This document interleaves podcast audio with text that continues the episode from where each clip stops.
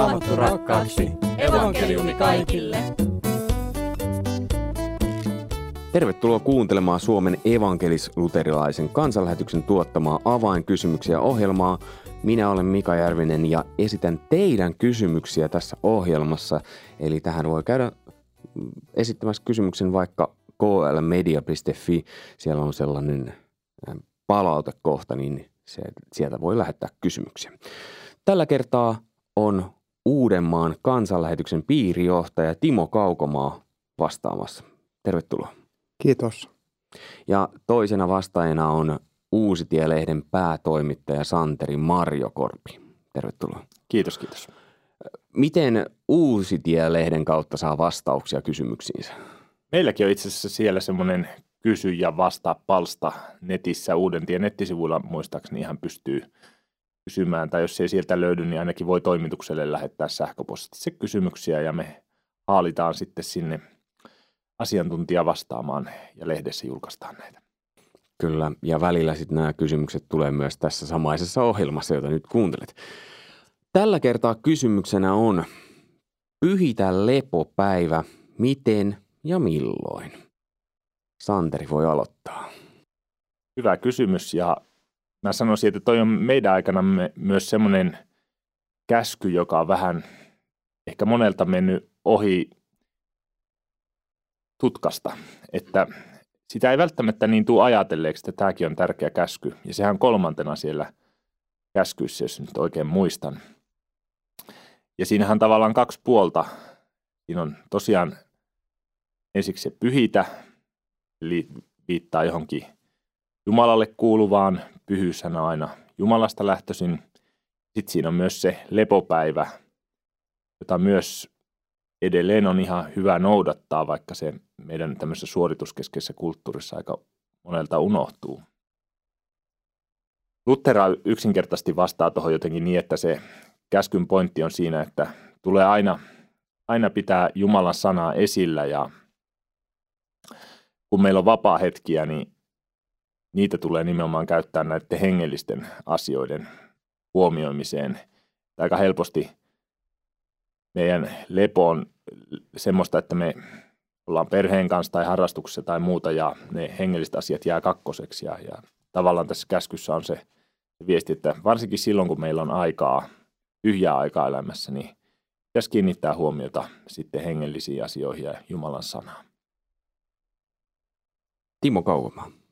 Joo, hyviä ajatuksia jo. Tosiaan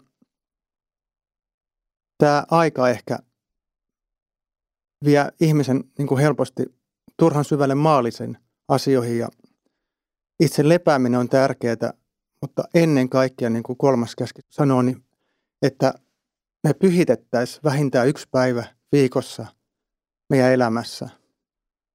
Ja totta kai olisi hyvä, että Jumala olisi läsnä meidän elämässä joka päivä, mutta vähintään kerran viikossa.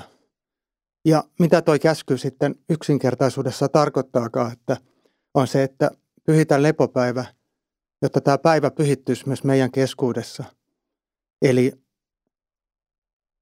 me sanottaisiin, puhuttaisiin pyhiä sanoja, tehtäisiin pyhiä tekoja ja elettäisiin pyhää elämää. Ja se olisi tosiaan hyvä, niin kuin taisin sanoa, että se olisi joka päivä, mutta vähintään kerran viikossa olisi tämmöinen päivä, jolloin me asetettaisiin lepääminen ja voisi sanoa Jumala ykkössijalle. Tässä käskyssähän on siitä jännä tausta, että se melkein ainoana, no toki kaikki käskyt jollakin lailla liittyy luomiseen, mutta tässä on niin selvä, selvä myös siellä ihan raamatun alussa se tausta, että siellähän – Jumala luo maailman seitsemässä päivässä ja lepää sitten seitsemäntenä ja antaa sitä kautta tämmöisen viikkorytmin meidän elämäämme. Ja jollakin lailla mä ajattelen, että se on erittäin tärkeää myös niin kuin pitää tästä rytmistä kiinni. Myös esimerkiksi näin hengellisissä töissä aika usein käy niin, että vapaapäiviä jää vähän rästiin ja ei tule sitten kunnolla levättyä koskaan. Mutta Jumala on luonut meidät ihmiset sillä tavoin, että – että se lepo on tärkeää ja jos sitä ei käytä, niin me uuvutaan ja, ja kukaan ei oikeastaan jaksa semmoista jatkuvaa työntekoa. Ja me on, mä sanoisin, että me on aika paljon unohdettu tämä asia meidän keskuudestamme, että, että sun pitää huolehtia myös sitä sun jaksamisesta ja levosta. Oikeastaan voi sanoa, että raamatussa on yksi henkilö, joka, tai yksi taho, joka ei lepää, ja se on niin kuin Jumalan vastustaja. Siitä sanotaan, että se viehuu jatkuvasti lepäämättä. Että jos me ei noudata tätä käskyä, niin me, me, ei, no, me ei tulla Jumalan kaltaisiksi, vaan tulemme Jumalan vastustajan kaltaisiksi. Ja kautta tämä on aika yllättävänkin tärkeä asia tietyllä En tiedä, saatteko kiinni kysymyksestä, mutta ää, miten tästä, tästä kuulostaa siltä, että tästä voisi tulla ihmiselle myös lakia. Että mun on pakko pitää tänään se lepopäivä. Mun on pakko.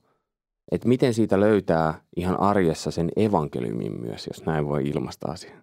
Tämähän on tietenkin sillä lailla fakta, että esimerkiksi juutalaisuudessa tämä on hirveän kirjaimellisesti ja tarkkaan pyritty noudattaa tämä sapattia. Ja jos käyt nyky-Israelissa tänään, niin siellä on hyvin monenlaisia sääntöjä, joilla pyritään siihen, että vahingossakaan ei tehdä lepoa, ja, anteeksi, työtä lepopäivänä. Ja kyllä meidän niin kuin kristittynä täytyy nähdä se kuitenkin, että tämän käskyn tähtäyspiste on Kristuksessa. Eli se Jeesus itse taitaa sanoa, että jotenkin näin, että sapatti on ihmistä varten eikä ihminen sapattia varten. Että tavallaan sen päämäärä on siinä, että se palvelee meitä ja sitten jos siitä tulee niin raskasta, että me joudumme tekemään enemmän työtä sen, sen käskyn toteuttamiseksi tai levon saamiseksi kuin mitä se lepääminen itsessään, niin sitten se ei enää palvele, se ei ole enää ajaa sitä asiaa. Ja kyllä, kyllä Jumalan käskyt on elämää suojelevia ja ne on, ne on tarkoitettu meidän hyväksemme. Ja tietenkin vain Kristuksessa on se lopullinen lepo ja evankeliumi ja rauha, että ilman häntä, ilman sitä evankeliumia, niin kaikki käskythän kääntyy sitten lopulta itse yrittämiseksi. Kyllä. Tota, noita Santerin ajatuksia ehkä vähän jatkaen ja niin kuin peilaten, niin on totta, että, että tosiaan varhaisten juutalaisten keskuudessa niin ennen kaikkea työstä, raskasta työstä ja elämästä pidättäytyminen yhden päivän ajaksi oli todella tärkeää. Ja sama ehkä koskee, jos ajatellaan entisajan työtä tai vieraus tekee raskasta fyysistä kuormittavaa työtä, että siitä saa ihan päivän fyysisen levon, että jaksaa ja palautuu. Että muuten tota, niin jossain vaiheessa selkäranka tai joku, joku osa sit voi kehosta mennä poikki tai rikki. Että se on ensi, ensisijaisen tarpeen. Tietenkin nyt nykyään, kun on tosiaan, ollaan jo, moni tekee tietotyötä ja asiantuntijatyötä ja eri paikoissa, kun on etätyömahdollisuudet ja monityömahdollisuus, niin helposti saattaa olla myös, että tota, ei me kuormituta välttämättä fyysisesti enää niin paljon, mutta se henkinen kuormittavuus ja kuormittaneisuus lisääntyy koko ajan, niin kuin siitä monet tutkimuksetkin puhuneet. Eli on tärkeää, että me rajataan työn ja vapaa-ajan välille, että meillä on selkeästi myös vapaata aikaa, jolloin me palaudutaan, tehdään jotain muuta.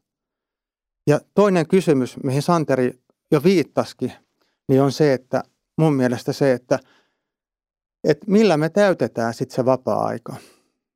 Ja mikä rooli Jumalalla, hänen sanallaan, yhteydellä on häneen. Että onko se ihan pieni marginaali tai jopa olematon. Että olisi tärkeää, että on tosiaan vähintään yksi päivä viikossa me muistettaisiin Jumalaa ja yhdessä kokonnuttaisiin yhteen Jumalan sana ääreen, rukoileen ja miksei myös laulaan ja muuten. Ja tähän on osittain, että sunnuntaisin on yleensä mahdollisuus päästä Jumalan palvelukseen. Ja se antaa justiinsa äh, äh, mahdollisuuden tälle. Mutta miten te sanoisitte äh, ihmiselle, kun on töitä kuitenkin, jotka on sunnuntaisin, eikä ole mahdollisuutta välttämättä päästä Jumalan palvelukseen? Millä tavalla sitten löytää? Se on tietenkin realismia, voi olla monessakin työssä, esimerkiksi jollain sosiaali- ja terveysalalla tai yhä useimmilla aloilla. Kyllä mä sanoisin, että sitten kannattaa huolehtia siitä, että ensinnäkin, että sulla on jonkinlainen säännöllinen seurakuntayhteys, miten se sitten toteutuukin. Jos sä et joka sunnuntai pääse, niin se se on tietenkin tilanteesta johtuvaa, mutta, että, mutta että ei anna sen niin kuin oman työtehtävän kuitenkaan tulla sen seurakuntayhteyden edelle sillä lailla, että, että sitten lopettaa kokonaan. Että kyllähän on kaikenlaista hengellistä tapahtumaa myös viikolla ja, ja jos ei muuta, niin yrittää edes pitää jotain raamattupiiriä tai vastaavaa sitten kotosalla niinä omina vapaa-päivinä. Että ehkä just toi, mitä Timo sanoi, että, että käskyn tähtäyspisteessä kuitenkin on se, että, että silloin kun sulla on sitä vapaata, oli se mikä viikonpäivä tahansa, niin pidetään sitä Jumalan sanaa esille ja hengellisiä asioita mielessä. Kyllä, samalla ajatuksin, että tosiaan, että pyrkimys siihen, että voisi sanoa yhteys Jumalan ja voisi sanoa uskon yhteisöön säilyy. Voisin ehkä lisätä tuohon, että sitten on paljon nettijumalan palveluksia, taltioita, mitä voi niin kuin, mahdollisuuksien mukaan käyttää. Ja totta kai nykyään on aika runsas viikkotarjonta, mm, jos on semmoinen esimerkiksi vuorotyö tai sunnuntaityö, ettei pääse. Mutta tärkeää tavallaan siihen, siihen vara-aikaa ja raivaa-aikaa tarvittaessa. Otetaan tähän vielä loppuun toinen kysymys. Ja se kuuluu näin, että mitä tarkoittaa evankeliumin vastaanottaminen? No, ehkä yksinkertaisuudessaan se tarkoittaa uskoa Jeesukseen Kristukseen. Eli kuten me uskon tunnustuksen toisessa kohdassa sanotaan, minä uskon Jeesukseen Kristukseen. Meidän Herramme niin, niin edelleen, että uskotaan, että Jeesus Kristus on minun Herrani – vapahtajani ja tosiaan tullut maailmaan pelastamaan minut synnin, kuoleman ja paholaisen vallasta. Tämä ehkä yksinkertaisuudessaan. Tuohon on aika vaikea lisätä mitä aika hyvä vastaus. Toki voi sanoa, että se on aina pyhän hengen työtä. Evankeliumin vastaattaminen tarkoittaa sitä, että pyhä henki on tehnyt meissä työnsä ja me tulleet sitten kon piiriä pelastuksesta osallisiksi. Niin ehkä jollakin pitäisi vielä avata myös se itse evankeliumisana vähän tarkemmin. Evankeliumihan tarkoittaa ilosanomaa ja tietenkin kristillisessä kontekstissa se tarkoittaa juuri sitä ilosanomaa siitä, mitä Kristus on tehnyt puolesta. Hän on kuollut meidän puolestamme ja sovittanut syntimme. Tämän viestin, kun me uskomme, niin ilo olemme ottaneet evankeliumin vastaan. Kyllä. Ilosanoma Jeesuksesta Kristuksesta. Mitä te ajattelette tilannetta jo ihmiselle, joka miettii tätä, että miten voi konkreettisesti sitten ottaa vastaan?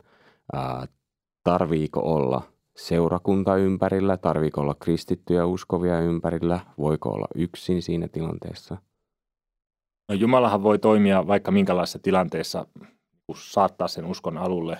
Usein, ja niin kuin Raamatunkin mukaan, se on Jumalan sana, joka – joka se uskon aina synnyttää ja missä ja milloin tahtoo pyhähenki toimii, että me emme voi sitä tietää, että missä tilanteessa se juuri sattuu, mutta kyllä mä suosittelen, että sitten kun Jumala alkaa sinua puhutella, niin etsiydyt sitten seurakuntayhteyteen ja uskovien yhteyteen.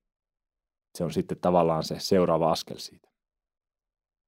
Ja ehkä tuohon niin oma, oma ajatus tai lisäys olisi se, että niin kuin avaa omaa sydäntä niin kuin uskolle ja vastaanottamaan Jumala, Jumalan sana ja armo, että, että, että Jumalahan kutsuu meitä kaikkia.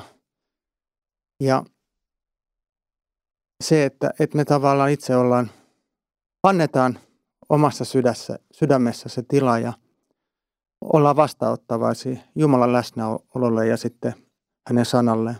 Ja voisi päättää siihen Jeesuksen sanaa, että etsivä löytää ja kolkuttavalle avataan, että, että sekin on tietenkin Jumalan työtä meissä, että me ylipäätään osaamme häntä etsiä ja kolkutella, mutta jos, jos sä niin kuin pohdit näitä Jumalakysymyksiä, niin älä työnnä niitä syrjää, vaan jatka sitä etsimistä ja kolkuttamista ja Jumalan etsimistä. Hei, oikein paljon kiitoksia Timo Kaukomaa ja Santeri Marjakorpi, kun olitte tässä vieraana. Ja minä olen Mika Järvinen ja toivotan sinulle hyvä kuulija oikein hyvää päivänjatkoa ja sanon moi moi. Raamattu rakkaaksi, evankeliumi kaikille.